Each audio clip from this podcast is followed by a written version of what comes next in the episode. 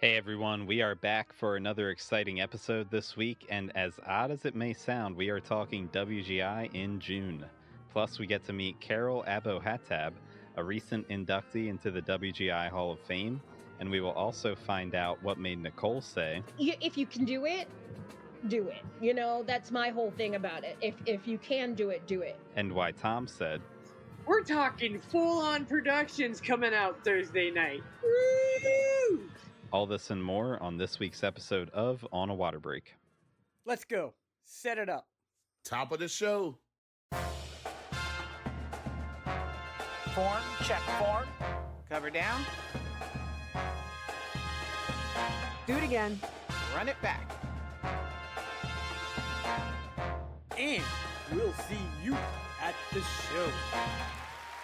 Welcome to another episode of On a Water Break, the podcast where we talk about everything you and your friends are talking about at rehearsal on a water break.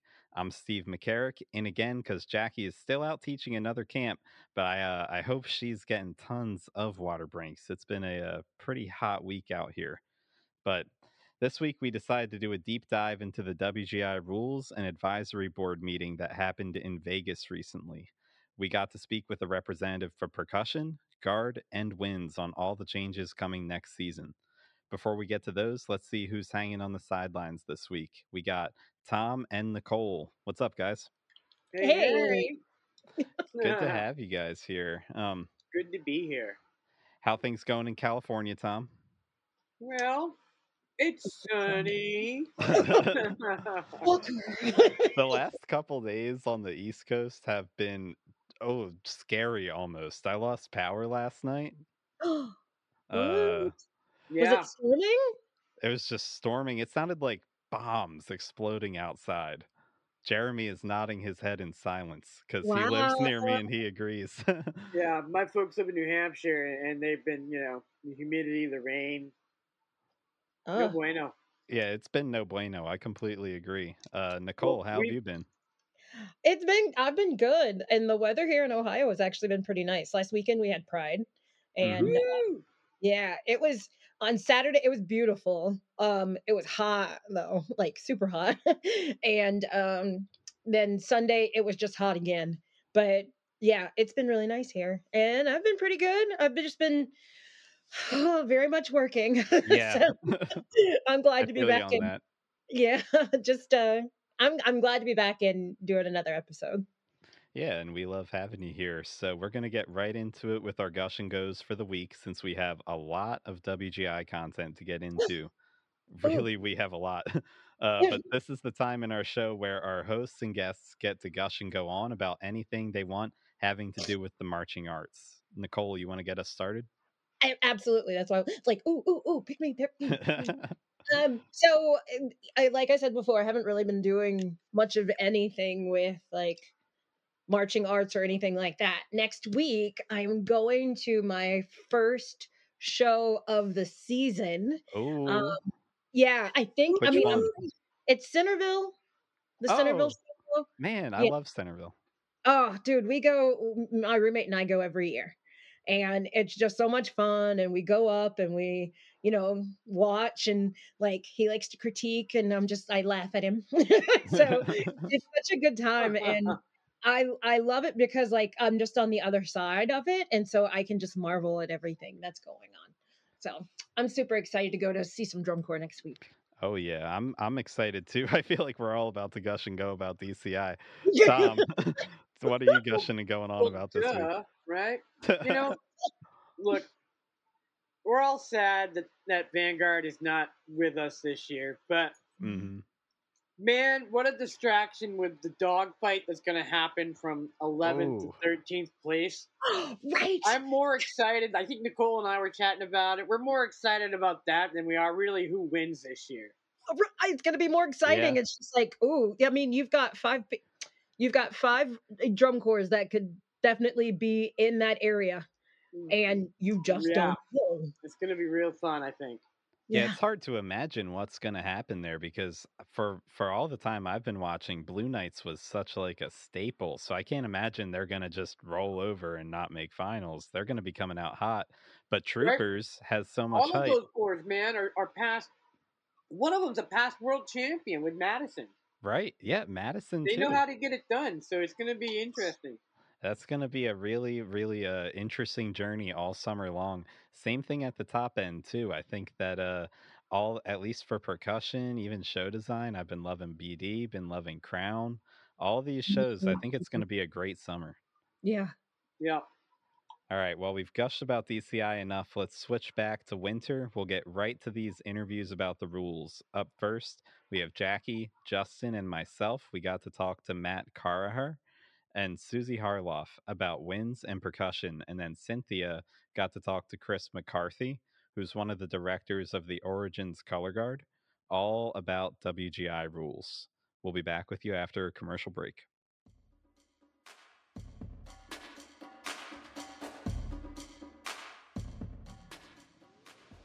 Hey, this is Christine Ream. And Chris Green. Guard Closet was founded as a consignment business in 2000. Since then, it has grown to include winter guard, band, percussion, and other genres. We can help you with custom flag and costuming designs. Our consignment inventory has plenty of great looks for your color guard, drumline, and marching band. Pay it forward.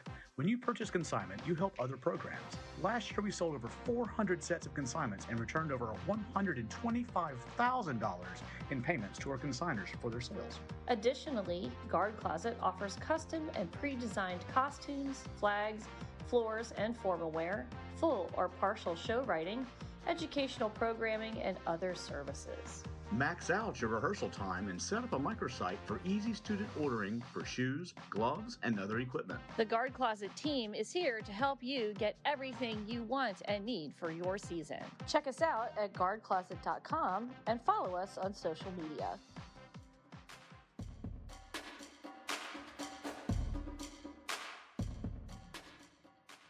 All right, everyone. We are back here on a water break. I'm here with Jackie Hey. And Justin. Hello. And we are here today with Susie Harloff and Matt Carraher, who just got to attend the WGI Advisory Board meeting where new rules were voted on and proposed and accepted for next year's WGI competitive season. Uh, Matt, Susie, great to have you on the show. Thanks for having us. Yeah, thanks for having us. Cool. So uh, we'll be jumping into things here. I guess we can uh, we'll kick things off because I'm a percussion guy. Sorry, Susie. That's with, uh, with uh, with percussion.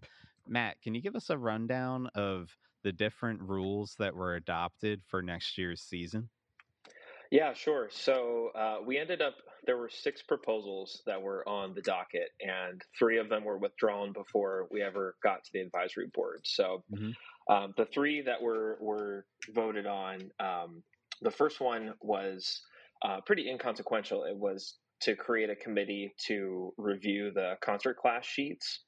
And um, you know, one of the first things we were told when we sat down in the meetings was, "We're already doing this. the The steering committee was already planning on it, so Mhm. that was passed." Um, and actually, the the representatives that were there for concert class uh, units were able to break out at one point during the meetings to go sit and kind of just chat amongst themselves and, and Right. talk about this is what we want to see from the sheets and, and where we want things to go. Mhm. Um, so that was the first one. Um, the second one was uh, an amendment to everyone's favorite rule 4.2.1 uh, regarding electronic triggered sounds. Yes. Oh. This is the big one that I've I've kind of heard about a little bit. Yeah. So the the rule that was voted on and passed is now um, any any vocal track, uh, which includes singing. It used to be just uh, just narration could be a single Mhm. trigger. Now singing can be a single trigger as well. So um, something can can have rhythmic intent if it's created by the voice. Okay. Uh, that, was That, the second uh, one. Yeah. Okay. What is something how strictly like do they define a vocal sample? Um is it is there a cuz it just seems to me like that opens the door to a lot of possibilities now that you can have rhythmic intent in your sampling electronically. Um Well, and so that was brought up because um, it, the the rule the rule could potentially read that you know if somebody wants to beatbox or something like that that it's created by the voice, Yeah. so it exactly. Yeah. Right, but but the way that it's written, it's it's only for spoken word or sung word. It has to be it has to be words. It can't be just like any vocal sound Right. that you make. So it has to be words. That makes sense. And Yeah. I think that's that's a good workaround. Maybe someday someone will figure out like a, a loophole way to do something and then we'll have another discussion then. But I think that sounds like a pretty airtight seal for now at least. What's the Yeah, uh, that- third rule yeah. that was proposed? Uh, and the third one was uh, to lower the minimum performance times. So uh, now A class's minimum performance time is is three minutes. Uh, open class is three and a half minutes, and world class is four minutes. Okay. And what were the previous? Do you remember? Uh, previously, it was it was four minute minimum for all classes. Mm. Okay. All right. Um, Matt, that's I need super interesting. I mean, I definitely go ahead. Yeah, I go was ahead. gonna say, I just I haven't met you before. I need to know something about you. So, can we run Sure. a little history on Matt about how about maybe like 32 Oh. counts? oh, you're so correct. I, I blared right past it. Yeah, no, wait, please catch us up to speed, Matt. Um, I think we've we've talked about this bit a million times on the show before. Um, would you be be ready to give it a try? Yeah, let's go for it. All right, you'll get eight and in from the Met. Okay. All right. So uh, my name is Matt Carraher. I am the percussion director at Hempfield High School, uh, which is right outside of Lancaster in central Pennsylvania. Uh, I've been there for four years. Before that, I was a high school band director for seven and a half years at uh, Central Dauphin High School in Harrisburg, Pennsylvania. Uh, been teaching in the central Pennsylvania area for you know 16, 17 years now. Um, have my undergrad and my master's in music from Messiah College, and um, I'm also the uh, president of KIDA, and as of two weeks ago, uh, am now on the board of directors for WGI. Congratulations. Congratulations. Well Ryan. done. It certainly seems like you're taking your role seriously because you gave us a fantastic rundown of the uh, percussion rules changes. Um, something I thought was cool altogether. It seems like uh, when it's not like a super salacious like a rule that people are going to get up in arms about, they're really letting like the community it affects figure things out for themselves, like uh, in the in the concert rule. Would you say that there's that sort of flexibility is is common for the advisory board? They're really letting the people that the rule affects kind of determine the way the rule is going to pan out in the future.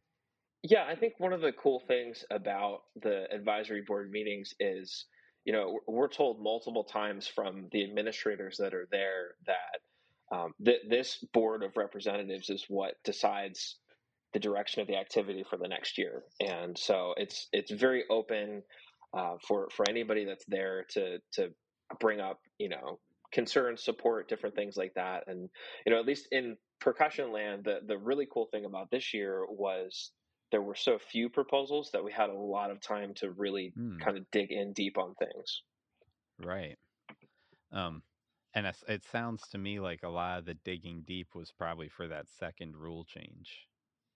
Uh, Yeah, that was uh, a spirited debate for sure. Um, and surprisingly, actually, the the minimum uh, performance times for for tiering the classes that was uh, there was a lot of debate about that one too. Okay. Well, I want to come back to these in a moment. Um, but let's also catch up uh, with the WGI Winds proposed changes as well. Susie, could you uh, give us a rundown of what was discussed for winds for next year? Yeah, absolutely. So they had eight proposals. Two of them were withdrawn before voting happened. Um, the people that proposed them just really wanted discussion to happen. They didn't really want any rule changes to happen. So that that occurred. Mhm. Um, so six things did um, change, and some of them are not really worthy of talking about. Two of them were like wording corrections. They adopted new sheets last year, and they just had to correct some wording on them. Mhm. One of them was aligning the size of the competition area to match percussion. Um, because so many of the winds and percussion shows are hosted together. So they wanted to just make that consistent. And then there were a couple of rules passed about sound systems. And, you know, winds is such a new division. There, every year it is evolving. And we have learned that the importance of sound systems for indoor winds because most groups don't use percussion. They rely solely on the sound systems to provide a you know, kind of a click track, I guess, and all the background sound effects. So, because Independent World does not have an age cutoff, they don't have an age limit, kind of like Independent mm, World and Color okay. Guard, correct? Um, mm-hmm. There was an issue where the rule mentioned that only a, a performer could be m- pushing buttons and stuff on the sound system, but in Independent World, you have adults performing, and so there was right. like is that a staff member? Is that a you know performer? And so they just kind of cleared up the language in that so that there were no unnecessary penalties. Um and then if a sound system has like a catastrophic failure in the middle of the show allowing um, an instructor to go out during the show to deal with it it would still be a one point penalty to try to discourage people from taking advantage of that rule but that just kind of helps the success of the groups knowing that if something goes wrong it can be fixed the big proposal um, that had the most discussion was changing the minimum number of performers. Now, every mm. proposal that they talked about, really the goal for Winds is growing the activity. It's still so new. We want people to be involved. We want, you know, they want the Winds division to grow. So every discussion was is this rule proposal, if we accept it, is it going to help Winds grow long term? So this one was it used to be you had to have a minimum of 10 performers on the floor. And the proposal was to reduce that to five. Um, there was just a lot of discussion about well, five people or five wind performers, you know, because winds, some mm. winds group use color guards, some winds group use percussion players, you know, what does that mean? And so it ended up being five wind players minimum. And yeah. that's really just to kind of encourage these groups that are just starting yeah. you know, to be able to get in. And there was discussion about, um, like, do people want to watch five wind people on the floor? And it was just like, well, with the growth and development of sound systems and the backtrack and how that can support even small ensembles, yes, it, you know, it could be really great. You can you can imagine Tarpon Springs. I'm not saying anything about Tarpon Springs. I don't know if they're ever doing winds, but if you watch them this winter guard season, they had like a small right. group of great win players on that winter guard floor, and it was like that could be a win yeah. show. So that you know that discussion was had, and it, and it passed. So now you can have a mm. minimum mm. of five. So that's kind of the update from the winds world. And like I said, just a lot of the discussion this weekend was just how can we grow the activity because a lot of people still don't know what it is. A lot of people have hangups about it. You know, the money, the staffing, the rehearsal space, the is it going to hurt my concert band, you know, all of these discussions and how can we get the word out there that it is just beneficial and worthwhile. So what did that's it from Winds World. Well, what was I, I kind of want to know dive into that a little bit of what was the conclusions that some of them have come to because you know i work with a lot of small bands like everybody i work with is pretty much small bands they're rural a lot of the time and mm-hmm. their concern has been that just like they, they don't see the value of marching year round they think okay we need to sit down mm-hmm. and and focus on our concert mm-hmm. and then you know mm-hmm. and then just do our marching in the summer and fall. And and i'm like i think there's value though in also having a marching program. What were some of the things what were some of the different sides of that in the, that were discussed that yeah, might be well, helpful? all the people in the room we all have winds groups so we are all like 100% for it. and obviously there's no research out there but you know from the experience of all the directors in that room they're saying my kids are by far better players because they are playing constantly. Like not only are they playing in their winds rehearsal but then they go to their wind ensemble rehearsal and they're still playing so their chops are stronger. And then the element that WGI Winds has of of having to train the kids how to perform you know like how to connect to the mm-hmm. audience how to how to create emotion and and how that translates into when you're sitting in concert band it it it makes them better performers in the concert setting as well. So i mean those of us who have done it have nothing but positive things to say about it. I mean like is it hard work? Of course. Is it extra time? Yes. Is it extra effort? Yes. But the kids love it. The program it has no, done nothing but benefit our program. So we're just hoping more people can take that leap of faith and get involved. Right, Matt. Actually, I want to kind of tack onto the same idea that we were that Susie's discussing here. Percussion is at a bit of a different stage in its development than winds is. would you say that percussion has the same explicit goal of growing the activity when it changes rules? If not, what were some of the goals that the advisory board was discussing as they figure out what conclusions they want to reach? Yeah, I, I mean, I think there's always uh, an emphasis on growing the activity because uh, even though you know percussion is is bigger than than the winds program at, at this time, um, you know, there's still definitely room for growth um, not not only in WGI but in kind of the local circuits across the country as well. And um, so, you know, I think there's always an emphasis on on growth.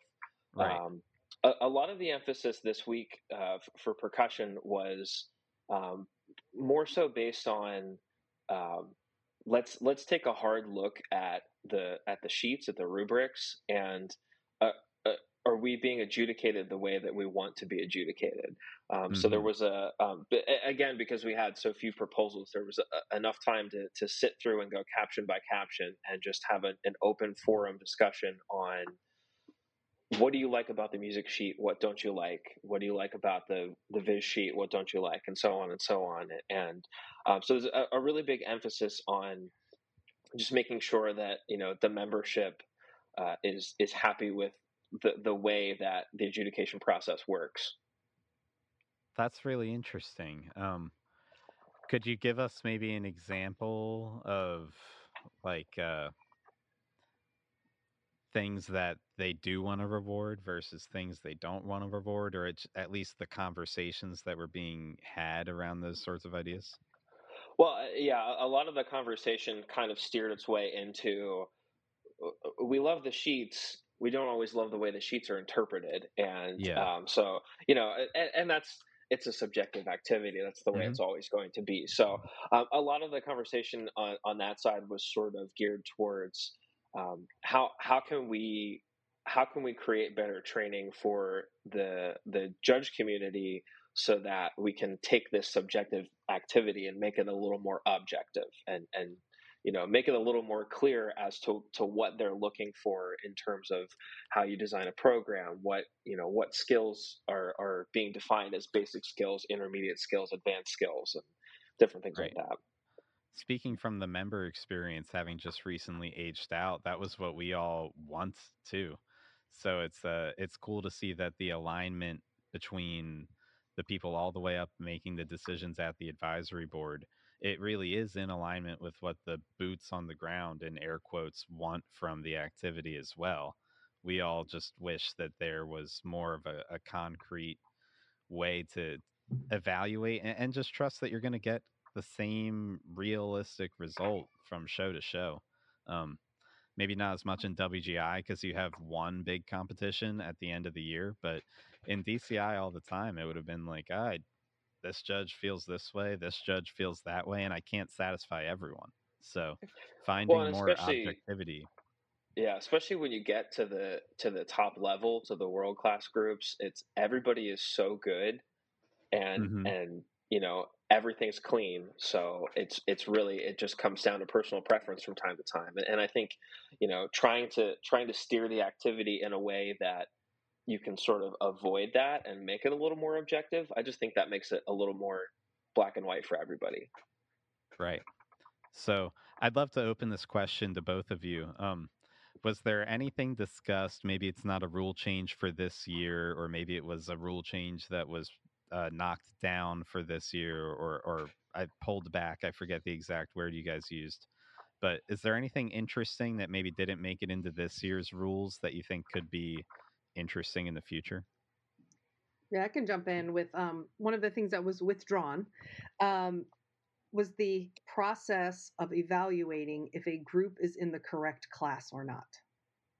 Again, with such a new activity okay. like Winds, and every year Winds hmm. changes, and what the kids are doing, it's like it's it's always evolving, and so these new groups coming in that want to get started, a lot of them are like, well, I don't know what class I'm supposed to be in. And they do have a process in place, but the person who brought up the proposal wanted it to more align with what the percussion world does. And I'm sorry, I don't know all the details of all of that.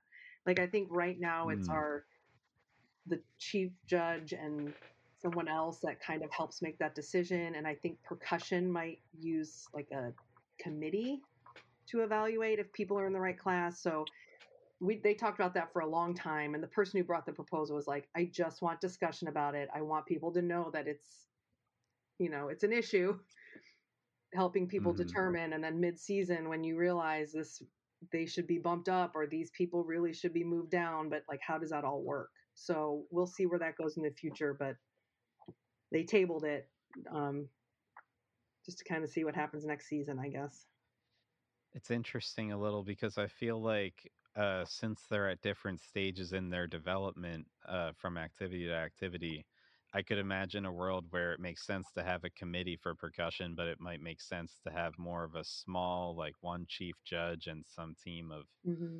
uh, people that are proposing uh, that an ensemble gets promoted. It, and maybe it would make sense that they shouldn't have the exact same system right now, right or maybe it would make sense that they should. right Uh, yeah. it's not on my head to decide, but yeah and there was a lot uh, of it's certainly interesting to think yeah. about. a lot of discussion from all different points of view on that one. So it was really interesting. I think that's good. Jackie or Justin did, yeah. Oh, I was Go just ahead. gonna say I think that's good because it gets kind of people thinking and and getting ready for next year. You know, maybe they can spend this season thinking about it and really coming up with some good options, and then next year approach Mhm. it. You know, with a with a, a better situation in mind. And and hearing all those different Yeah, viewpoints and then kind of going through this season and then seeing what proposals come out of that next year. Yeah, for. Sure.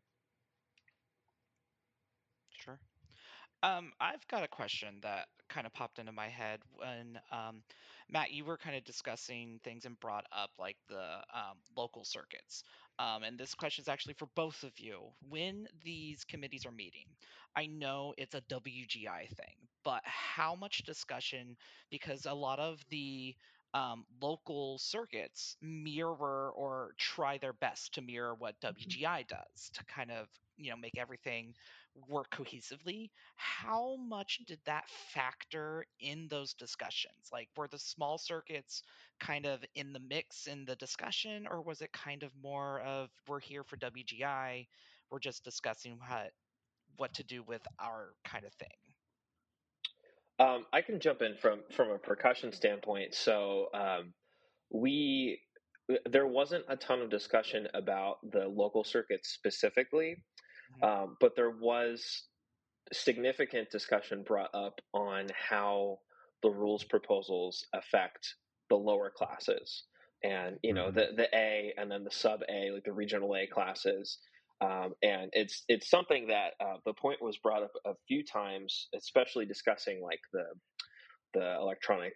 uh, trigger rules and the minimum performance time rules is you know at the end of the day um, you know these things might change the landscape of of world class a little bit but it's going to make the activity way more accessible for the A class groups, for the regional A class groups, uh, which make up the vast majority of this activity across the country. And um, so there, there was a lot of uh, a lot of discussion, sort of based towards those groups. Um, not as much about the circuits, but um, I, I, I know like our local circuit uh, we have sort of like a reciprocity with uh, WGI rules that the the board can adopt any rules that WGI uh, brings forth. Since our like our rules congress is before WGI rules congress, um, just whatever they they decide, um, we can adopt those rules automatically into our rule book as well. Wow. Yeah, there was um, quite a bit referencing the local circuits in the winds room, um, mostly because there were far more groups in the winds division that competed locally, but did not come to WGI championships for whatever reason or another. So we are talking about the positiveness in that, that locally they're growing. Um, but then also just, yeah, just making sure that any rules that we pass because most local cir- circuits take WGI rules just to make sure that it doesn't impact them negatively. And the the one rule that passed about the, the size of the competition area and aligning it to percussion, I think that rule was directly proposed for local circuits to make sure all local circuits mm-hmm. had the same competitive size floor that is expected at WGI. So Awesome. Well, that's great to hear that, you know, uh, y- that wasn't a forefront, but it's always thought of that Mhm. those local circuits aren't being um, forgotten when we're making these changes. Because you're right, you know, a lot of those lower groups um, are not coming to WGI, but are still affected by those choices that WGI makes. So that's really awesome to hear that, um, you know, they were part of the discussion.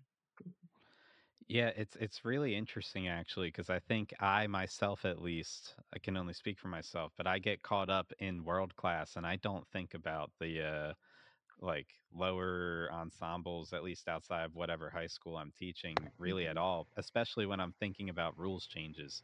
I'm almost only ever thinking about the top scholastic and independent world ensembles and how they're going to be impacted by the most minute little change. Meanwhile, it'll have downstream ramifications for groups that don't even go to WGI. Mhm. Um, Well, and that was a really interesting part of the the makeup of the percussion advisory board because it's um, it's the top five uh, groups from A class and open class get a, a seat, and then all of the world class finalists. So the the majority of the room is world class finalists, and um, so that's you know kind of an interesting thing that. Um, the conversation is certainly steered towards how do these things affect the, the world class groups, but you know that's why that's why we're there from our A class groups to say, well, Right. you know, this also affects all these other people too. Yeah. yeah, it's almost like my old government class, like a system of checks and balances at the WGI Right. advisory board. For sure. Um, It's like we well, all I learned think we're that for getting to that point in our show. it always comes back to bite you those balances um we uh we're getting to that point in the show here i think we want to get to our gush and goes which is the part where we let our guests have a minute or so some time to just uh, gush and go on about whatever you want to relating to your band world uh it's it's your platform to speak about whatever you want uh matt what would you want to gush and go on about this week Oh gosh, this is. I need to think about On the spot, hurry, go, Um, go. No, I'm just kidding.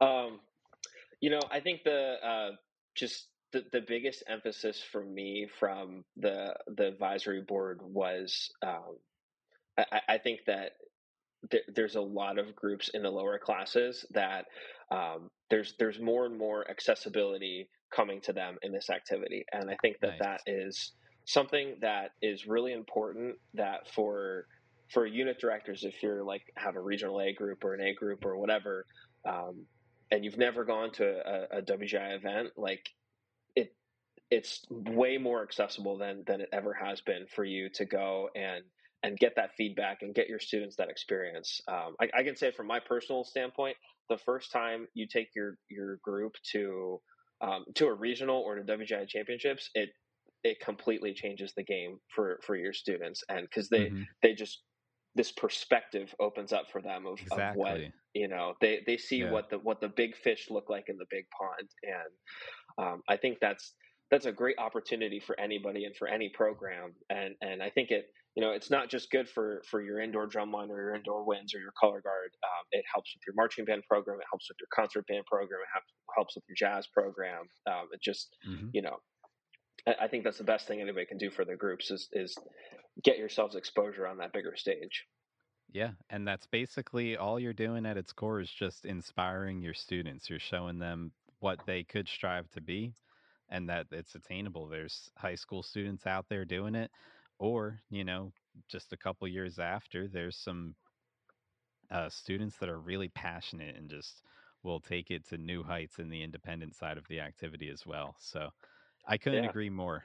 Um, well and Susie, the, the oh, oh i'm sorry yeah, Go- go go ahead. No, go ahead. You no i was just up. gonna say like the other side of that too like for for students to keep in mind that like those those groups that you're just amazed by like they have the same struggles that you do it was Mhm. well i think my favorite part of the whole weekend was listening to john mapes talk about how much uh, the synth players struggle at pulse with electronic triggers and i'm like man that makes me feel so much better that if the pulse synth synth players are struggling and ours are it's like you know what guys you're gonna get it you'll be okay Exactly. No, that's super cool to hear. That's a that's a really humbling thing a, a, a little bit. Um, yeah that's awesome. Susie, what do you want to gush and go on about this week? Well, since we're talking about indoor winds, I just want to gush about indoor winds and just it's such a fantastic activity. And if you have never heard of it or you don't know what it is or you're winds curious, to like get on YouTube and find some shows and check it out and just it is life changing for these wind players. They have watched their color guard and percussion friends be able to do this activity and now they have the opportunity to do it and it is just it's life changing and one of my favorite things about the wind advisory meetings um, a couple weeks ago was the camaraderie among all the directors which absolutely translated to the camaraderie among all the kids like our kids they love performing they love competing i guess but what they look forward to the most is interacting with kids from other schools and um, it's just such a great environment yeah. and i just hope we kind of for me personally for our schools keep that going into the marching band season as we head into something you know back to that really hardcore competitive arena that it's just the kids love doing this and they love meeting kids from other schools and just to kind of keep that perspective of what we're providing for our kids Boy, that kind of tangented off onto something else i'm sorry but i was gushing so that's what happened. You're gushing that's how it works that's what you're supposed to do. Yeah yeah. but no, just to tack on to it, I literally remember being in high school, and that was the coolest thing. It was like, ah, I know those guys up at Old Bridge. That that's the other big school around here, and uh, we always it was like you kind of had beef, but it was also you were kind of really excited to meet them every time that you Mhm. you actually got to cross ways with them. Yep. It's a it's a cool it's a cool experience, and that is actually what it's all about for sure. Um, but Yeah. yeah, thank you guys for coming on the show. Um, You're welcome. So hey Matt, uh, why don't you go ahead and drop your socials? Where can people follow you or see what you're up to? All that fun stuff. Totally, yeah. You can follow my group. It's um, hipe.indoor, H I P E dot indoor. Um, that's our, our Instagram handle, Facebook. Um, my personal socials, I post once a year to say happy birthday to my wife. So it's not very interesting, but um, you can kind of catch all the content of, of what we're doing throughout the fall and the winter on on our Instagram account there. Very Awesome. cool. How about you, Susie? Where we, where can we find you? Cool. Well, I'm going to start with um, I run the TikTok page for Avon Bands. And just because there's a lot of indoor winds content on there, if you kind of want to see what's in there, if you follow at the mighty Avon on TikTok, it's super fun. But personally, my husband and I have a YouTube channel called The Harloff Hub. Harloff is spelled H A R L O F F, and that is hub as in the hub at Walt Disney World. Nothing else. Okay. Um, so we have some we have a lot of content on our youtube about winds um, and marching band and all that stuff so and a little bit of carolina crown sprinkled in there as well so that's kind of fun and that's also our Oh. instagram handle the harloff hub So. Um, I highly recommend the the TikTok. Uh, being from Indiana, I've been following that since it popped up on my for you, and I did not realize you were the but like now it makes so much sense as I'm watching them. I'm like, lady. i am I'm like, old and i run the tiktok page and it's so fun but the content now knowing that you run it, Susie, I'm like, oh my gosh, everything I've ever watched on there makes all the sense in the world now. You are doing a fantastic job, and I want to give you props. And everyone needs to follow it. It's amazing. thank you Okay, well, we are going to take full advantage of our guests here. So, percussion, I'm going to have you guys go with Matt down to the end zone real quick. And uh, anybody who plays a wind instrument and might want to sign up for winds, go see Susie, and then let's uh, get back out on the field. We'll see you guys next week. Thanks for coming.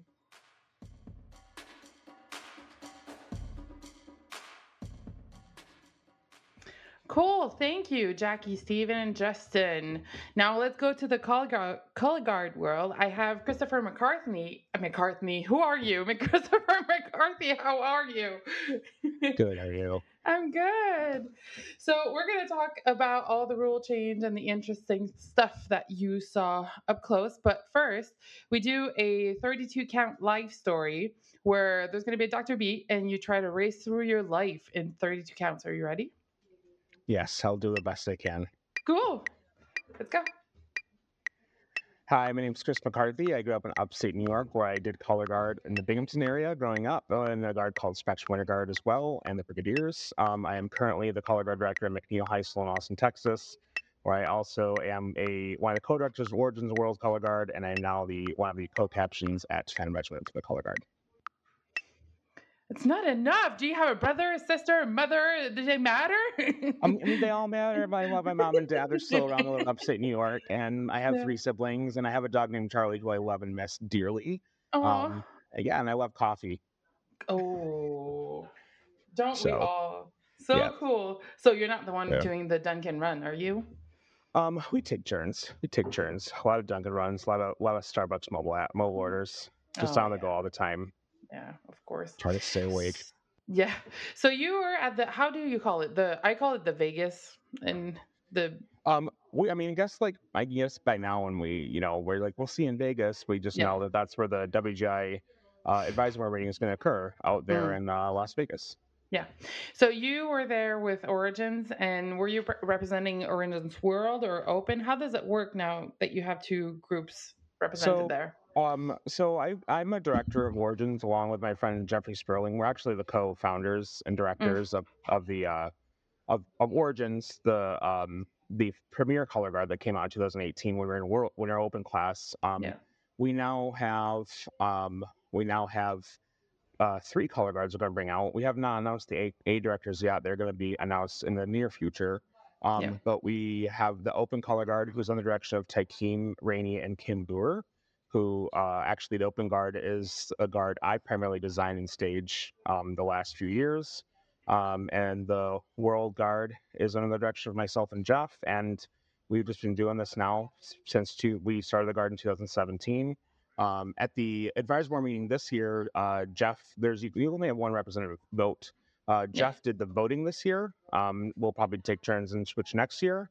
Yeah. Um, I, I was a voting member also with McNeil for a couple of years, so I've been at the table several times.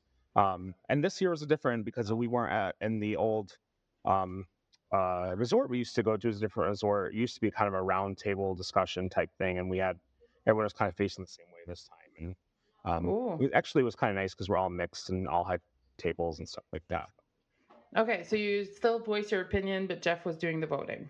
Oh yeah, like yes, Jeff did voting. I mean, we we talk about. I mean, there's most of the things through the years when they come out. Like we kind of know where we stand on those. Yeah. Um, and sometimes you know it, it's it's possible for Jeff and I to differ in our opinions, but I I mean everyone in that room should be um, voting for what's best for the activity as a whole, and not necessarily what's best for you yourself or your group. Yeah, of course. And how how do you feel like do you feel like everyone took the time to or were there rules or proposals that took more time or discussions or Oh yeah, just- there's definitely there's like sometimes so on, on the way it happens is on Friday night is the first um the first round of meetings start. So at two o'clock in the afternoon, there's actually just a caucus primarily for A and opening class. Um, because if you're not aware, the WGI Advice Board is composed of the top 15 finalists from independent and scholastic world. So Yeah. there's 30 groups representing, and then it is prime that is made up of the top five from A and open classes, Yeah. therefore making about 50 people. So Mhm. um, we start with the A and Open caucus meeting to talk about any proposals that might pertain to A and Open, Mhm. um, because you know the people in that room kind of know more about what they need or what's going on in that world. Mhm. Um, and I mean most world class people do too, because a lot of Yeah. people design and teach those other teams too. But um, then on Friday after that, after we have the A and Open caucus meeting, we then decide what we then vote on what going to go to the floor. Um, and then I believe this year, I'm pretty sure maybe all but one. I think all might have gone to the floor. It's it was a long weekend and then back to drum corps. So, Yeah. um, and then we we voted on them on Saturday, and so that they sometimes me sometimes you vote and you talk about them for like five minutes. Some talk about an hour. Oh yeah. All right, cool. So looking at the proposals that uh failed or that how do you what's the right word for the when it passes when it passed um passed. it's thank you Right. so so like it really sometimes we're like half and half some of them were really really close we can go like in order of which one uh of the number of proposals but you can go like because i know that some of them went like Yeah. in link of the other or made more sense with the other proposals type of thing Right. I mean, Right? what? Yeah, absolutely. I mean, what's what's interesting about this year is there's been years years where I've been there, where there's only 25 proposals, and this year I Yeah. think there's about 10. Mhm. 10 I mean, it was a much shorter year compared to years past, and Yeah. we've gone in that room a long night. But I mean, honestly, just going down the list should be fine. I mean, there are some that change to some and not to others, but Yeah. um, you know, those are the rather core obvious. It starts from number one down to the bottom. So Yeah. yeah. Cool. So let's go. So the first proposal was actually a fail, and it was uh, qualification of World Championship uh, to add the group competing independent world and open. So not for the A class must achieve the regional minimum qualification scores. And I'm almost thinking that that was something before, or maybe it was not like a low score that you were not allowed to go to championship. But maybe that's Well, um, years. I know, I, am not sure. I think there was, uh, uh, from what I remember in the room, there was a discussion at one time in the years past about that being something.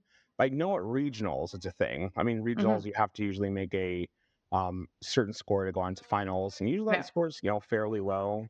Um, you know, the spirit. The reason why this failed is you know one of the reasons it was primarily brought up was because um, world championships is getting harder and harder to get into these days. I mean, it's just it's sell. I mean, it gets registered, it fills up, Yeah. and um, there's only so many hours in a day and so many judges to judge without passing out by the time you're watching the last Yeah. color guard. I mean, these these judges are doing so much work during the weekend. Mhm. Um, so they think the spirit was to encourage um, to make sure people are coming to championships that really had a sh- had a, a fair shot Oh, at making the yeah. finals, but then couldn't sign up because Mhm. there might be programs out there that were going to come and uh, maybe not make it, and that would have just Mm. taken up time to get the weekend.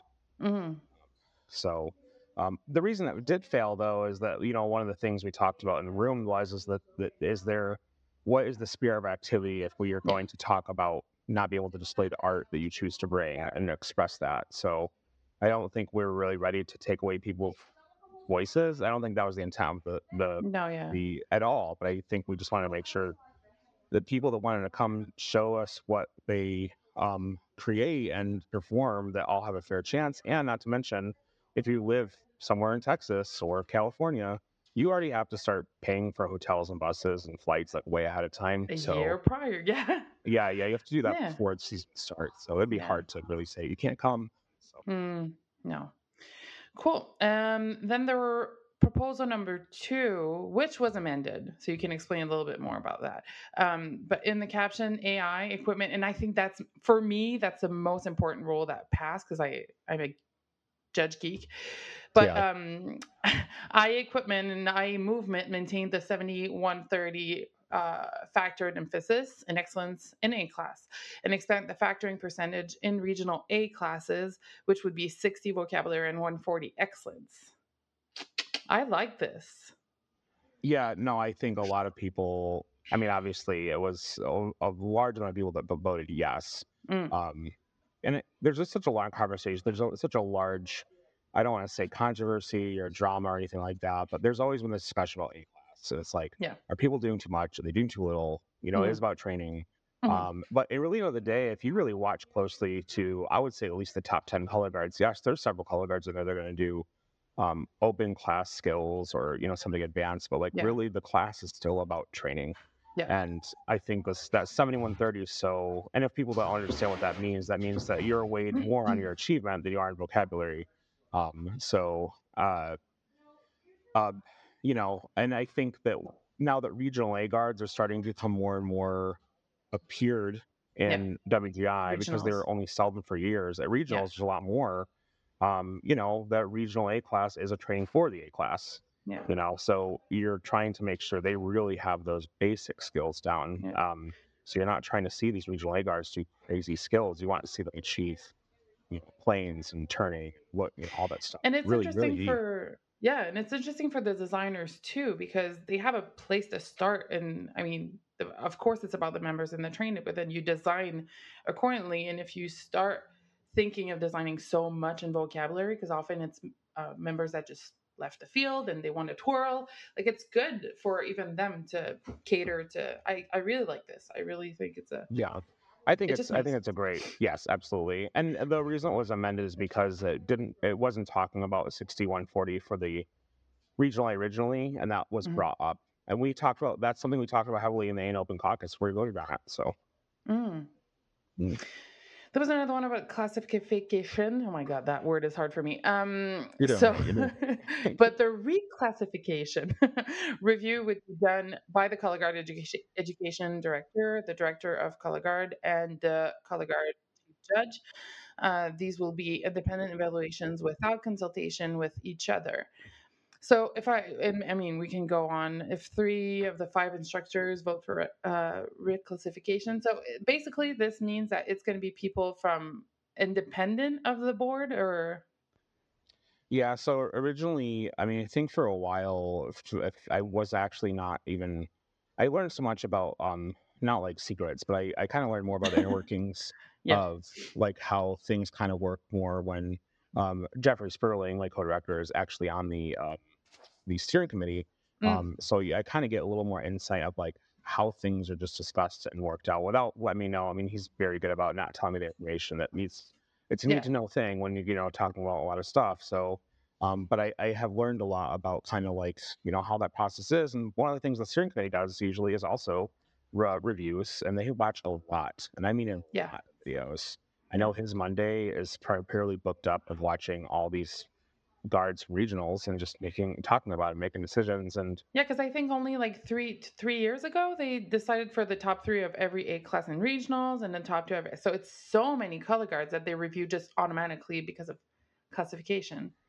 Absolutely. Yeah. And it's um it's just it's a lot. And I think I believe to my knowledge though before that um I believe Ron, the uh CEO, was Mhm. was part of that process. But you know, one of the things that I think even he I think he just wanted to make sure that that he does not have to be involved in that process, that he's running WGI, you know what I mean? Mm. So um so I know that like having those those three go through that and then the other the other sphere was making sure that the those three kind of reviewed them 1st Mhm. before they went on to the other five steering committee members because that is um that is going to be uh it's basically means like you basically have to have at least 75% voting before you moved up Yeah. And, you know every year there's always controversy with um there's always controversy with like uh oh, that that guard shouldn't have been moved up yet it's too early and this and that Yeah, and the early I think they there. I think they really wanted to make sure there was just like a really thorough process to make Mm. sure people didn't think that they were just getting bumped up just because.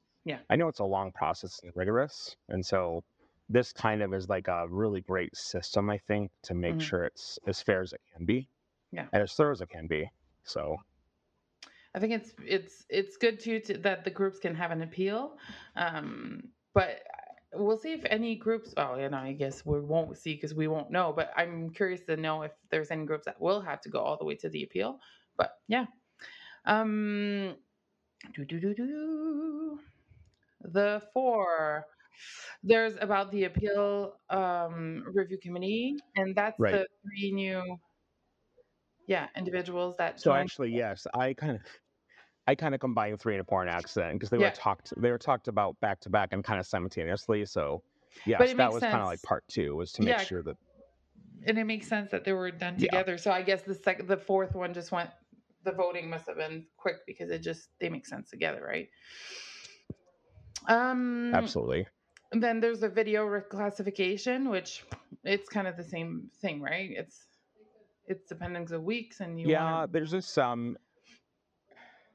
Yeah, they just. Yeah, I'm so sorry. You read it. I'm like not trying to cut you off. I'm just like. no. I also like I kind of took a, s- a quick power nap before this. I'm like re-energized. it's been a lot of weeks.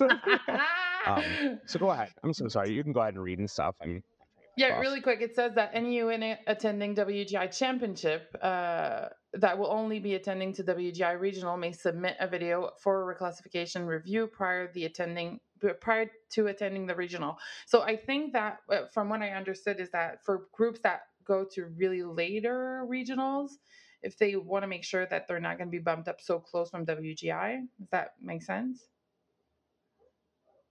Yeah, Yeah, no? I that's another yes, no, absolutely. That does make sense. I mean, I think that there's that's another top that's another um to, topic about reclassification that comes up a lot is like getting when you get bumped in the timeline of the season. And some people just can't make it to an early regional because of either travel restrictions or Mm. you know maybe they're like in the middle of a like a midwestern western state or they have to travel like 10 hours to get to regional and some it depends on when they land on the calendar so I think some people are just trying to make sure that they are, you know, that they can get some feedback slash, um, you know, they can make sure that they can they can compete in the class they think they belong in. And of course, Yeah. they're they can always come with, with appeals to that and conversations and stuff. But you know, once again, I think it's just people are trying to do right by their kids and their team by in the right place. Yeah. This gives kind of another option.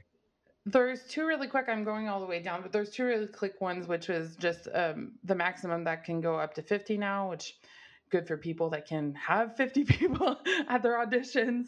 Um, and then the plugs that can be used for anyone from regional AA, open, and world class because they're there. So that seemed like an obvious choices for you guys.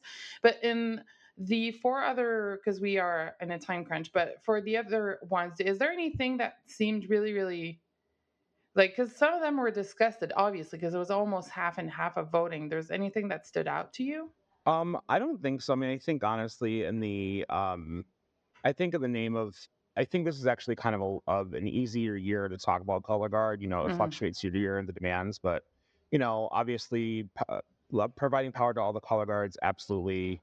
Um, you know, uh, there's a there was a longer discussion about the 40 to 50 rule, but this the it showed that basically only so many color guards, like I think under six color guards, had 40 color members in their team anyway. So it's kind of Mhm. like if you think you can do it safely, go for it. But Yeah. um, and besides that, just kind of scrolling through the ones that you had sent Yeah. me just to refresh my brain. I mean, um, there was a lot of talk about uh, independent teams kind of getting promoted that have two teams and then Yeah. having to compete against their own team. So that's always going to be an ongoing conversation as the Yeah.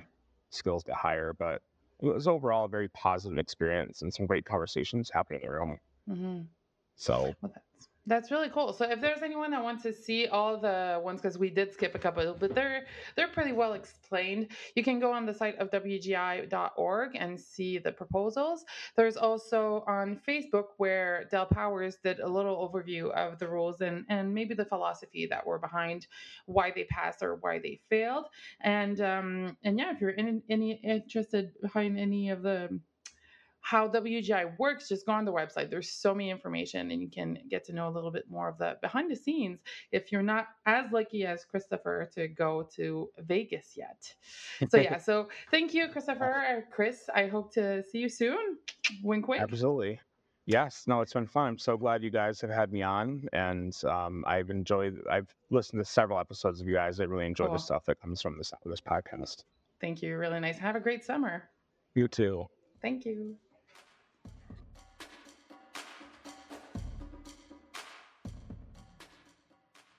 So, everyone, what do you guys think of the rules changes this year?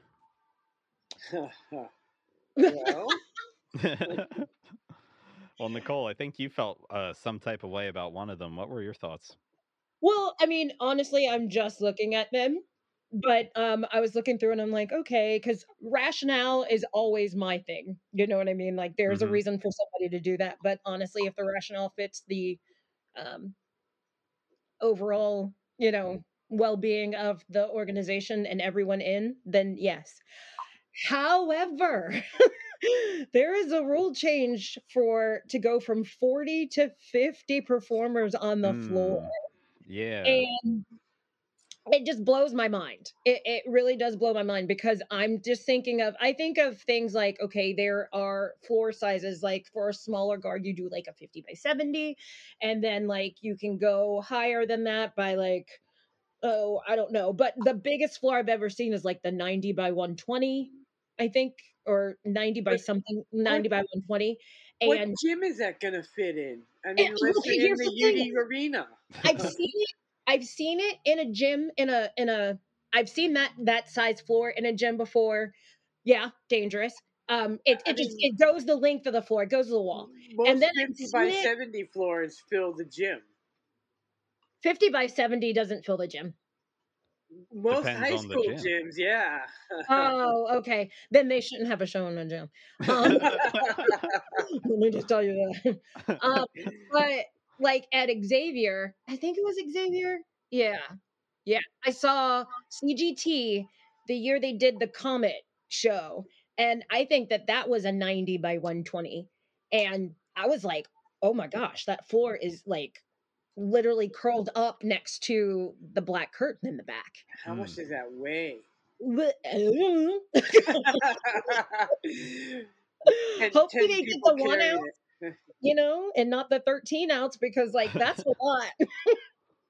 but Oh, I mean, if you can do it, do it. You know, that's my whole thing about it. If if you can do it, do it. Um and I I don't know. I'm I guess I'm just excited to see how it's done. Is but that for all classes now? Mm, or just um, world class? uh, I I think think it's all classes. Yeah, I was gonna say a lot of them are all classes because when we were talking to Matt, he was uh, kind of describing how they're usually thinking about like the A schools, even schools that don't go to WGI. They'll be Mhm. thinking about how the rule changes are going to impact them, Right. not like how the rule changes are going to impact the groups at the top of world class necessarily. Even though that's where like all of our heads always kind of want to go. Right. Yeah, this is as I'm looking at it, this is for all classes. Hmm. Um, I'm guessing, and I'm, I mean, honestly, I'm wondering now. It's just like, okay, well, if this is a rule that passes for WGI, obviously, it's a rule that passes for like other circuits. Yep, that's basically the way it usually goes. Once WGI takes a, a rule, a lot of the regional circuits will just automatically adopt the rule so that they stay consistent for like the best groups in their region that Mhm. do go out to WGI finals. Yeah, So um, yeah. that would be another reason why, if you have a gym that only fits a 50 by 70 floor, then no. I can remember performing with United sometimes in South Jersey, and it would just be like all of the corners of the floor are folded on themselves just to fit Mhm. at the actual show, not like we're just rehearsing somewhere. you know, you can look back at something like that and laugh, but I have done that before when I was performing, and I was like, I don't want to toss under this basketball hoop, but I no understanding. Yeah, it's a little harder in color guard. I honestly didn't think about that. Um, Oh, there's a percussion rule change that I thought was interesting too. Uh, What do you got, Stephen? you no longer have to worry about rhythmic anything. You can have any length sample, any rhythmic intent as long as it's vocals. If it's words being spoken and nothing else, you can just trigger it and let it go. And you don't have to worry about like is this going to break the rules cuz it feels like it's giving tempo to the ensemble. Oh, I Oh. see what you're saying. Right. Okay. Well, yeah, I don't know that that's a plus or a minus. Um, I think it'll be a plus. I think it'll make it a lot easier for electronics to a trigger those samples they're talking about. But if Yeah. it's easier for them to trigger those samples, they can be doing more other things too. I was just gonna say, yeah, it does free up um, some some uh, some space for performers to do other things now. Yeah. yeah, and I totally expect people to be like litigious, like they're going to be lawyers uh, about like figuring out how they can apply that rule as Oh, like Oh, broadly as possible. And Absolutely. it's I think it'll uh, exactly some but someone's going to find a cool loophole and it's going to make for a really cool show i think that the shows will be cooler for that change so i like it. Um, It'll maybe piggyback, hopefully, piggyback on what we were talking about, like way back um, when we were interviewing um, someone for the podcast about having an AI generated show. yeah exactly. You could you could have you could click play on your narration at the start of your show and not touch it again theoretically until the end. You would just have to play perfectly in time Yeah, Which, watch. Someone um, is gonna do it. You can Yeah. already do that in in uh, at least our fall band circuit. okay Um, and ha- being a small band, we always take advantage of that. Well, that's Mm-hmm. really that was why they made the change was they felt like it would make the activity a lot more accessible for the smaller groups. Oh, that's good. Yep, Yeah, I love that. I agree. Um, well, we've got a lot more good WGI stuff to talk about. Why don't we go? We're going to get the guard stretched out over there, and we'll get ready because Carol Abohatab is here, and she's got something to say.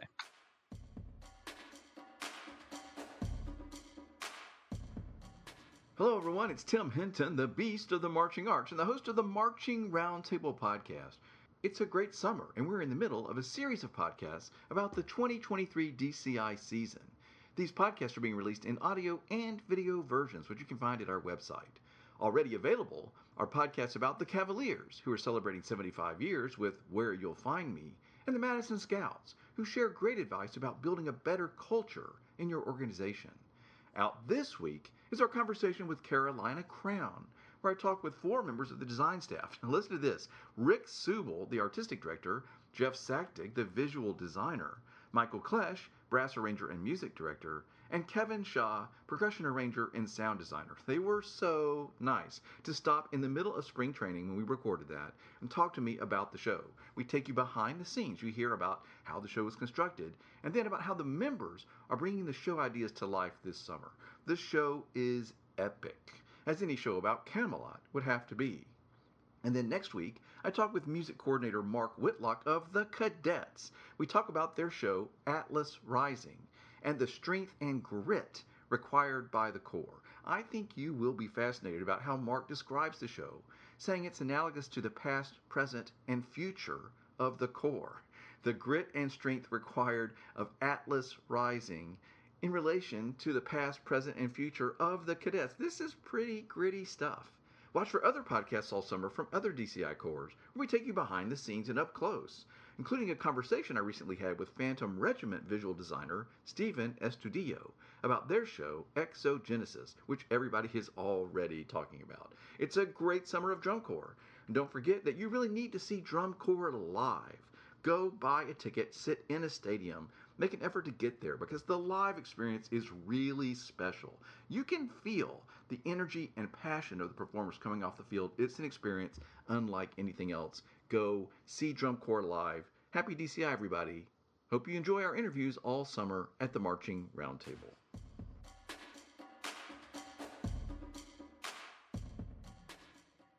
Okay, we are back on the sidelines. Everybody, make sure you got your water bottles and uh, sit over here. There's some space on this side. We are talking today to Carol Abohatab, who is a 2023 WGI Hall of Fame inductee, and I am so excited. Hi, Carol. Hi, how are Hey, you? Hey, Carol. Hi. Great And we here. have Justin back with us today as well to do our interview. Hi, Justin. I've missed you. Oh, I've missed you guys too. It's great to be back.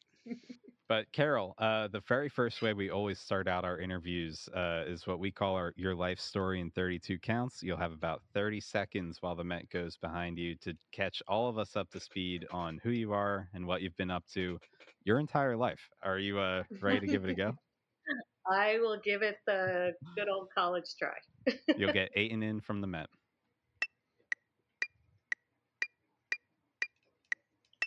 Okay, so um, let's see. Started drum corps when I was about eight and a half years old. When my sister was in a drum corps in our local town in Enfield, I was in the feeder corps, and from there I went to 27th Lancers and uh, went to Winter Guards in the Northeast, and then migrated to Midwest and West Coast, where I now reside. Oh wow! And uh, have you been teaching out in the West Coast as well uh, Um, since then? Well, yes, I um I actually thought I was going to stop teaching drum corps. Um, so I marched in the Lancers after the my little hometown. And Jackie, you were saying you were from a little town. Um, I am too, Enfield, Connecticut, which nobody has ever heard of. I have not heard of it. there were two drum corps there with two feeder corps, so it was a something to do, you know, Wow. for all of us just hanging out on the street corners.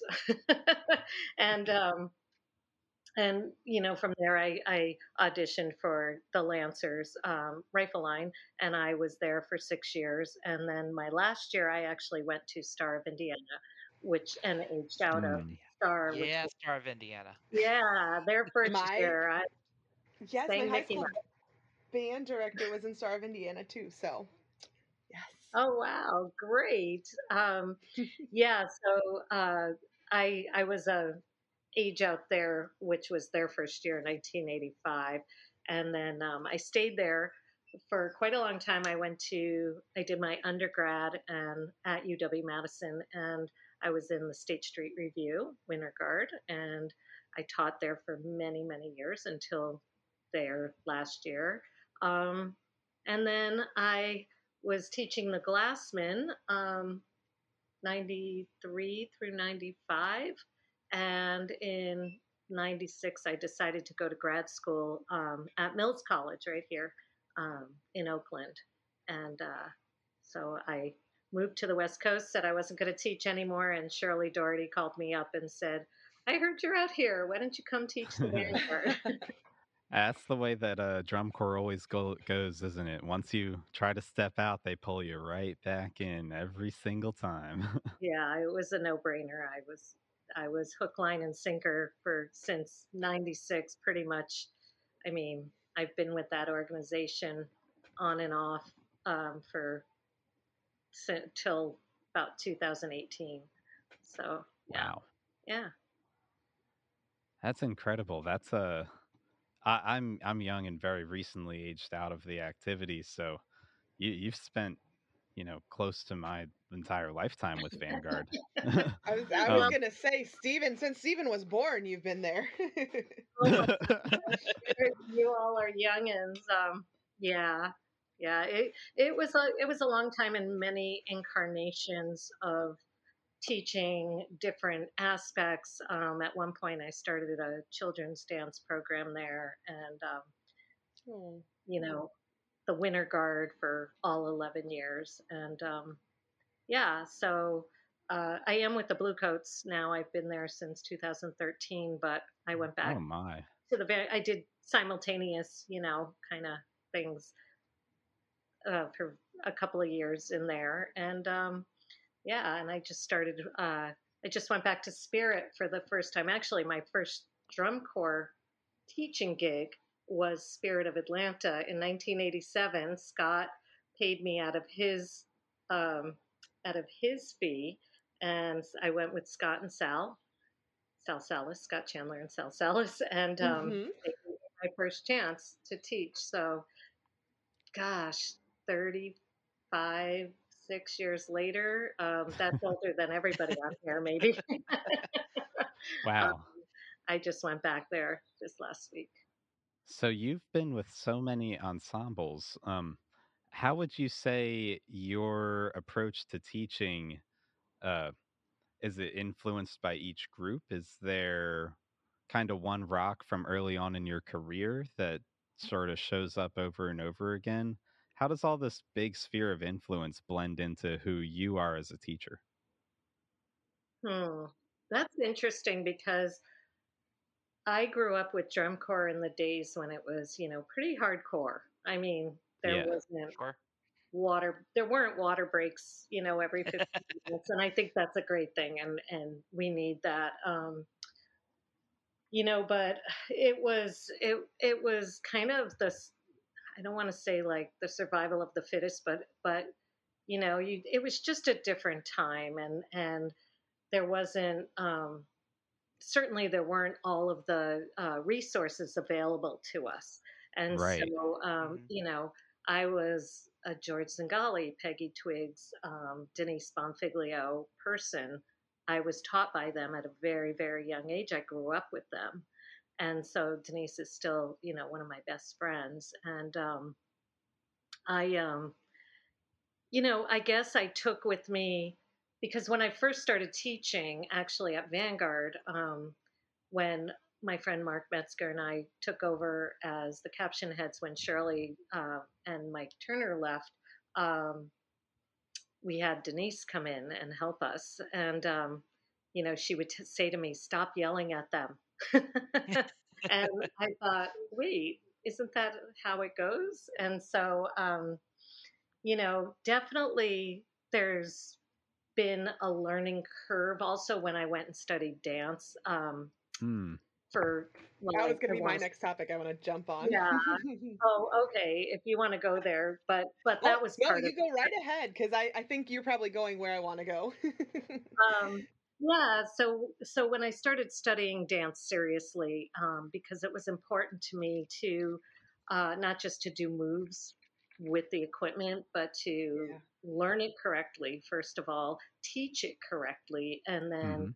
um, have it become integrated, like a marriage between the the equipment and the movement, so that the body. My whole thing was always that the it, you can't just make the equipment move without your body. So your body is Right. is an integral and important part of it. And so I really in Madison, I became a dance major and went on to grad school. Um, so I found that I taught differently after learning all of those principles um, Yes. of movement of the body and the just the kinesthetic awareness, um, the the movement kinetics, all everything about it just really interested me, so that it became part and parcel to the equipment as opposed to the other way around. So I just have to say, you were literally my inspiration on that because understanding that like I could take dance classes and then come back and relate that to what I'm doing in color guard and understand color guard better, you know, Yeah. Just having that understanding that level is is so so fantastic and and I saw instructors like yourself when I was in college I saw you you had gone through and you had the degree in dance and you had the master's degree in dance and you you know you had taken the time to step back to learn all of these things from the ground up and and that you know personally i went through and did the same thing when i was in college i, I don't have a master's i don't have any degrees in dance or anything but just the fact that i felt like i can go back and take you know uh, an entry level ballet course as a college student and learn all of these things and then do some jazz and do some and just build on that and and use that for my color guard education too. So i that was going to be my question was how did you decide to go that direction from color guard? So you've basically answered me already. It, it was well it was also moving from because I, I was also in winter color guard on the east coast in um, quasar and erte and those were we moved but it was it was different. It was a little bit different and that's where i met sadie actually and she was a dancer. So she was Mhm. kind of the first spark of wow this could be different. And then when i went to state street they were dancing. They they were doing Yeah. dance class um, you know, the warm up and everything. And I was like, oh my gosh, okay. And then I rented a chorus line, and you know, after that, I was right in. yeah. So That's awesome. Uh, you said that we've been talking a lot about drum corps, but you've got big time involvement in WGI. You're being inducted you're, to the WGI Hall of Fame. Uh, what was more of your involvement on the WGI side of things uh, across your career? Um, well, it, it started pretty early as well because when I was about 12 years old, the little drum corps that I was in, um, Skip Gallant, who was actually a friend of Mickey Kelly's, um, had a color guard uh, about an hour, an hour and change away. And at that point in time, we would drive there weekly for rehearsals on school nights. and my Mhm. parents loved it. They saw how much I loved it. And, um, you know, so I was in Winter Guard from an early age. And then um, from the Lancers, I I did. I didn't do the. I didn't march that many places. I mean, I performed with that guard and then Quasar and Erte and State Street my age out year when there was still an age out for world class, and um, at the time it was open was the highest, right? And uh, and then I went on to teach. So uh, Winter Guard, you know, just was was, and I can't even name, even if I wanted to, I couldn't name everywhere that I taught because there were, were a lot of places, you know, high schools and things like that. Um, but once, um, I mean, the Raiders, Emerald Marquis, when Denise came to the Lancers, she then asked me to come to Emerald Marquis, and Jim Moore was writing there and choreographing, and I did uh, a lot of their technique. Jim did as well, and but they wanted, um, you know, just that balance of ballet and modern for their technical training. So I would do what Dale Powers called the voodoo warm up. a lot of Im- improvisation, and and um, he'd be like, "Oh, there goes Carol doing her thing." you know, it it was uh, that was that was really great working, and that's where I met um, John. Jim, I had known because he was in uh, Spirit of Atlanta back then, and also State Street um, in '89, and so uh, that was a great experience with Emerald. And then I came back to California and worked with um, the Raiders, uh, San Jose Raiders, from 2002 to 2005, and then Vanguard Winter Guard started, and that was it. right. I did some win- some high schools, but Vanguard Winter Guard was you know seven minutes from my house, and my my heart my heart was there. Well, Carol, it's like listening to your journey is so amazing. You've touched on so many iconic um, groups throughout your like whole career. You've you know State Street, Emerald Marquis, Raiders. I mean, every time you mention someone new you've worked with, I'm like, wow, she's really been like on the whole journey of the development of our whole thing and what we do. Um, so I'm curious, since you've been able to kind of watch everything change and how this activity has grown um, and the different depths and the different directions we've gone creatively and all of that, what are your thoughts on the future? Like, where do you see this going? And like, what kind of ideas or do you have that you're hoping to kind of bring with the groups that you're working with? Well, you know what? What really um, thrills me, I will say, is that movement, and it's not it's not me. I mean, you know, Scott and and Stanley and many others, Shirley and Stacy Lynn. Uh, you know, there's so many people that that you know started this whole movement movement or dance movement as it were Sure. and um, so I, I just you know as the years went on and we would encourage people to study and to get education so that they were more informed with their bodies you know i would be hell bent not to throw a rock and hit someone who's studied you know even Mhm. in drum corps and you know the the musicians now are are so into it there's no place i go that they don't expect to move you know that they don't expect to dance. And you know samia um, mooney vanderkolk she goes by vanderkolk now um, you know she's taken this and she's you know run with it as has katie hopkins. And um, you know people all over and their students. So you know i was a student of scott and and stanley to some aspect because i would you know be at conventions where he was at and things um you know and then students that i've had and um you know others have had that casey perkins god i used to watch the the blue knights warming up across the way in the you know nine mid 90s with the late 90s with the vanguard and i would be like what's she doing over there I, I I know that. I, I I've done that several Bobby times Jones. myself. Uh, what's that oh, I said I know that feeling. I've done that several times myself. I'll be warming up a group and I'll just look over to my side and be like, "Oh wait, what are they doing?" and Yep. completely forget what I'm doing with my groups. So I totally get that.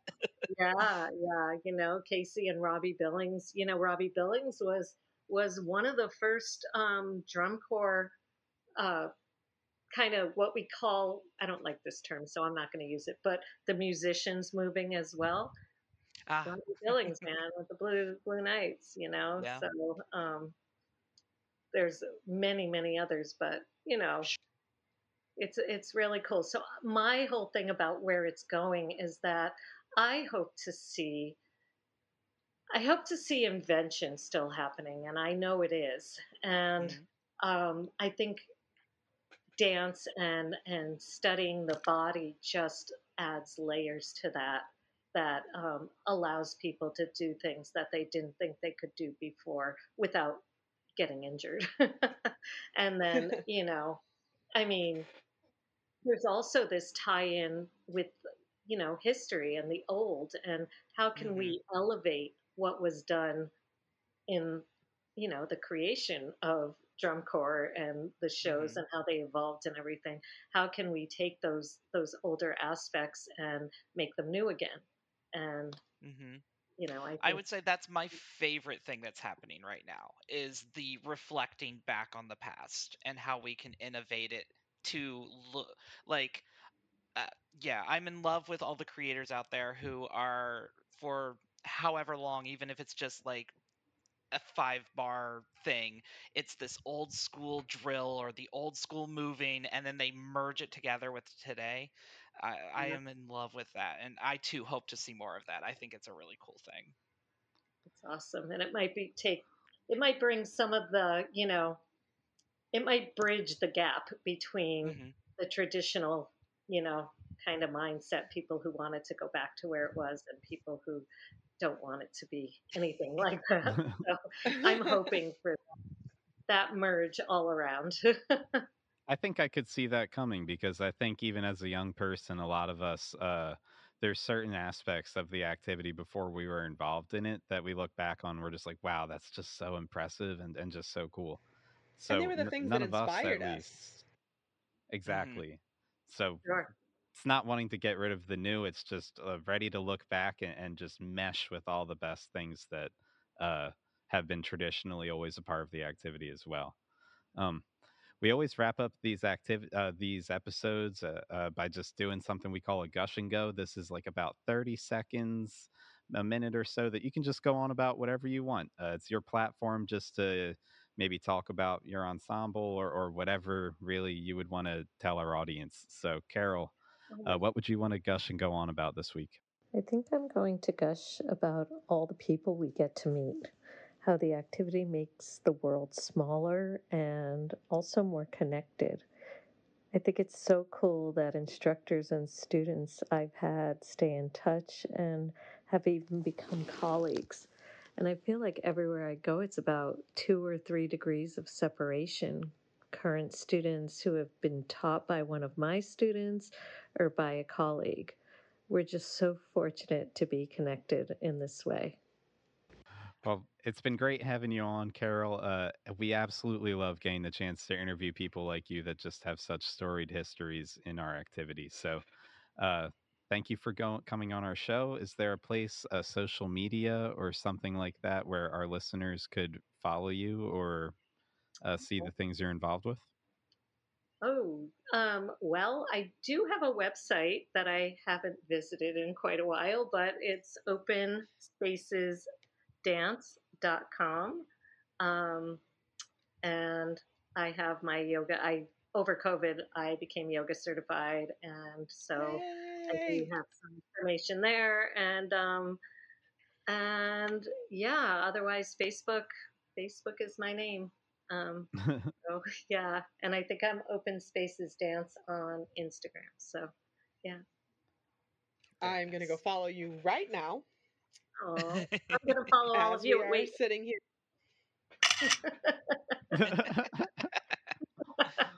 so I remember the names. But no, thank you so much. This has I am humbled and grateful for the opportunity to um yeah, to chat with you all and to meet you.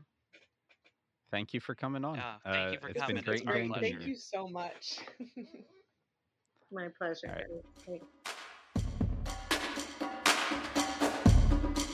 Hey everyone, it's Ashlee here. If you haven't heard already, we have a new podcast called On a Water Break in Rhinestones, where Lexi Duda, an icon of modern baton twirling, is asking twirlers from all around about their experiences. Check out the newest episode where Lexi is on a water break with Stephanie McBurnett, a featured twirler at Texas Christian University. Stephanie tells us all about what it's like to twirl at TCU, including going to the national championship game this past season. This episode is already out, so head on over to listen on a water break. Man, talking to Carol was so cool. I uh I love that we get to have guests on this show that are a so experienced, but when they just talk about what they've done in their marching career, they're just like rattling off these incredible ensembles like the Blue Devils, Vanguard, Cadets, uh, and, and all these incredible names too. It, it's such an honor to get to talk to some of these people that we get to bring in. Uh, right? but and, and Carol's just, I, I think like Carol and Color Guard. That- I mean, that's why Hand to as hand. soon as I see, I see her name or hear her name, I'm like, it's gonna have something to do with an amazing Color Guard. I know it. And she's it- an it- absolute, she's a legend. She's an absolute legend. Yeah, she absolutely is. And she's so down to earth too. She was so just really chill to talk to. She runs a yoga studio. She's she's awesome. Uh really loved getting to talk to Carol. And for all you listening out there, be on the lookout. Now that DCI shows are starting, both myself and all the hosts, I know Thom in particular, we're real excited to uh, watch these shows. We're going to put out a special episode just reacting to what we see out there and uh, really, really trying to digest all that content with you guys. But uh, we'll be doing some more good DCI stuff coming soon. Thom, what do you think about it? Uh, we're gonna have some fanboy stuff happening this this summer, right? Yeah, I'm gonna be fanboying. We're gonna get our like I already freak am. on. We're gonna talk. We're gonna we're gonna be excited. We're gonna be fans. We're not gonna be judgmental. We're gonna be fans, super fans, man. Yeah, I- We're like the kids today. They're stands. a stan. I think this is the first time in my life I'll say it. I think I'm a Blue Devils stan right now. And Oh. being raised on the East Coast, that's those are that not those are right. heavy words. Heavy words. Heavy but words. That's where my head's at today. We'll see where my head's at next week. Changes. If you are for real stand, it's like, oh, I love them. Maybe not next week. I don't, but That's yeah, I'm standing for real. Uh, anyway, though, our hosts we're coming in with some great news stories to both inform and entertain you all this week. Nicole, what do you got? All right. So my uh news story is that um Mickey's Once Upon a Christmas Time parade, they're actually holding auditions for the um Toy Soldier marching band. Hmm. So that's coming back. Um if you go on their website, there's a whole like it- you can literally google disney um, disney marching band toy soldiers but um, they have you know information for if you are local and how you'll do that however um, it's a online submission for um, for student musicians so Okay. uh, it's for walt disney world the audition city is kissimmee um, yeah, okay, that's really close to Orlando. Okay. Um so that's the audition city. Uh it's going to be or the deadline is Friday, July 14th at 11:30 p.m. Eastern Standard Time. So um this audition they're only seeking performers participating in the Disney College program. So this cross U opportunity is available to domestic college program participants currently in a program regular or extension, or arriving on a program later than August 25th, 2023. So they're not going to be accepting any performers interested in full time, part time, or seasonal work at this audition. So they're kind of giving getting you to get in to the Uh-huh. Disney college program at the same time, which I've heard from a lot of people isn't a bad thing. I mean, I know of a lot of people. And honestly, this is a great thing for like drum corps, um, indoor percussion, uh, you know, color guard, horn line people. Like it's it is right up our alley. It is. Take is- advantage of much stuff as you can, because the older you get, the less opportunities. True, true, true, true. So the Disney parks, um, they're seeking marching trumpet and percussion players for the traditional toy soldier for Mickey Once Upon a Christmas, uh, Once Upon a Christmas Time parade, um, and that's going to be performed at the Walt Disney World Resort in Orlando, Florida. So Rad. get your auditions in, folks.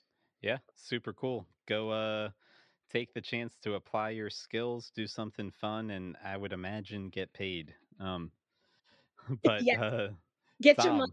yeah, get that money. Thom, what do you got this week? Well, you know, it's drum corps. It's more drum corps, drum corps. And my favorite thing, other than going to a show, is watching it live Oh yeah. at home on the couch, eating popcorn, swatting mosquitoes and whatnot. That's live in a sense. Yeah, really- I mean, you know what? Nothing compares to being there. But if you can watch it live on something cool like FloMarching, that's pretty good. It's thirty Yeah. bucks. Uh-huh. You can you get a ton of shows. They're doing like 10, 12 shows this year, championships. Uh, you know, in the past, people have had a lot of to say about Flow, but where else can you do it? You know, you can't get to a show. You, you, And and here's it. what I think too: thirty bucks. I pay more than thirty bucks for a ticket to one show. to one You show the and the whole summer. gas and the and hot the dog. gas. Oh God! Don't even get me started. yeah, yeah, yeah. So you know, and it kicks off Thursday. This Thursday, two days. They Drum aren't Corps even- starts. They aren't even sponsoring us yet. Oh, they We're should be. they should be. They should be doing their shows. Get Flow Marching. Flow Marching sponsor us. Uh, I'll be watching. Um, I'll be watching. I'm excited. Uh, I, you know, I love it. It's drum corps. How can you me not? Me too, man.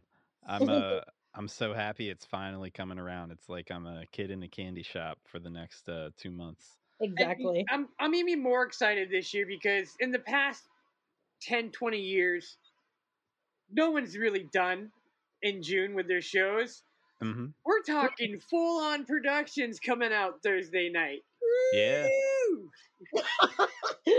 And the bar is already high. Everything I've been Real seeing, I'm like, man, these shows are good. And like, I'm not just saying that. I really do think it's a good year. It is. There's a lot of creative shows this year. For sure, man.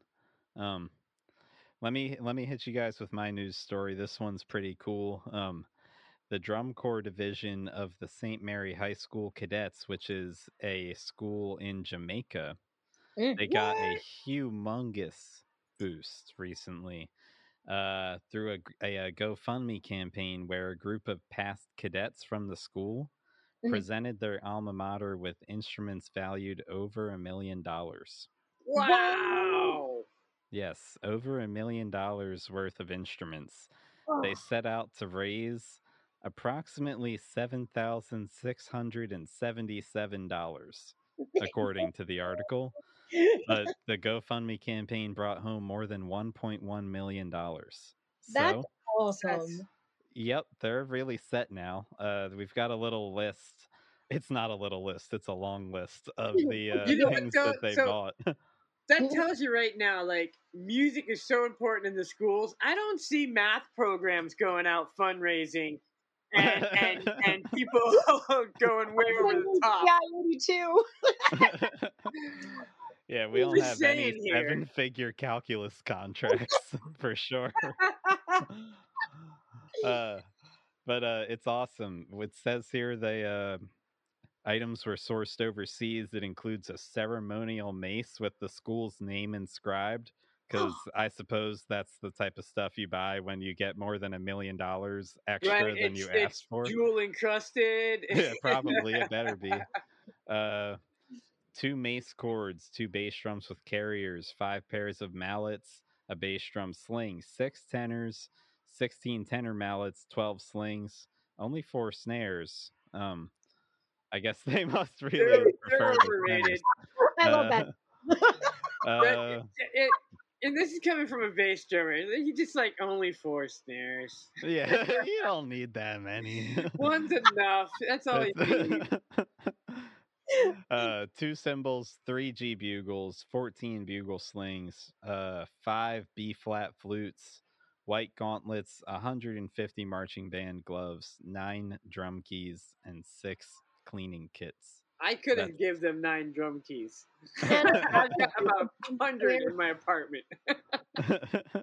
Wow. Yeah. Who's who's going for their I mean, like who's doing their uniforms? I wish I could tell you. It seems like they may have overlooked that and spent 1.1 million dollars on equipment. Oops. That's all right. gotta Oops.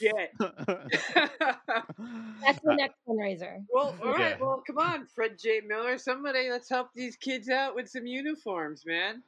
Yeah, it's only right. I think that uh, if you're gonna walk around with seven figures worth of equipment, you got to look good doing it. So You- right? Yeah, you gotta look good doing it too. I just think that we, it's funny that we just laughed about the four snares, but it was just like we didn't bat an eyelash at the six tenors. That's No, what I think are is so funny about it. Six tenors, but only four snares. Like, Well, it's a single tenor, right? So it's like a snare drum, but without guts. uh, Most yeah, no. likely. Maybe it could be. It could be something like that. Maybe some tri-tom. yeah, these are a lot of parade bands usually, so Got it. they play Okay. a lot of traditional marches. Right. That that got that vibe reading the article. It's like a, a real prideful like drum community drum corps in Yeah. the school type of program. Cool, man. That's so Uh, awesome. Good for those guys. It is so cool. Uh, good for them. I I'm sure they're going to enjoy it. But let's uh thank you all for a great rehearsal this week. Thank you to our hosts, Nicole, Thom, uh, Justin, Cynthia, and Jackie as well. Uh, thank you to our guests, Chris McCarthy from Origins, Susie Harloff from Avon, and Matt Carraher from Hempfield High School, and of course, the amazing Carol Abohatab. Go subscribe, write us a review, and share it with a friend. You can follow us on social media at On a Water Break, and we will see you at the next rehearsal on a water break. Go practice.